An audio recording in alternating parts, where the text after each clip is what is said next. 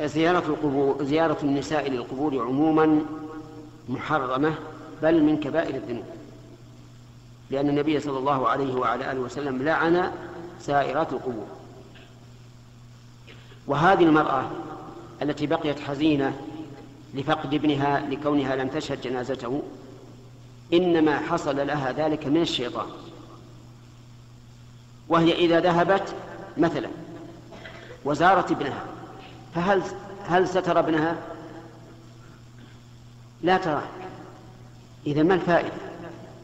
وإذا كان المقصود أن تدعو ولا قلنا لها يحصل لك الدعاء وأنت في بيتك لكن الشيطان يؤزها ويقلقها حتى تذهب إلى القبر ثم إذا ذهبت إلى القبر ما أراها تزداد إلا حزنا وتعلقا بالقبر.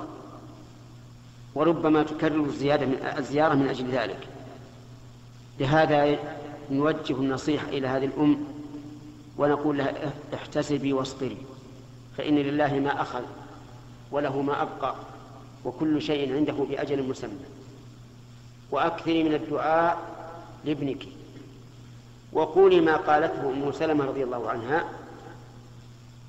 اللهم أجرني في مصيبتي وأخلف لي خيرا منها. فإنه ما من عبد يقول ذلك إلا أجره الله في مصيبته وأخلف له خيرا منها. نعم لو أن المرأة مرت مع المقبرة ووقفت ودعت لهم فهذا لا بأس به. أما أن تخرج من بيتها لقصد زيارة المقبرة أو زيارة قبر خاص فإنه حرام بل من كبائر الذنوب. نعم.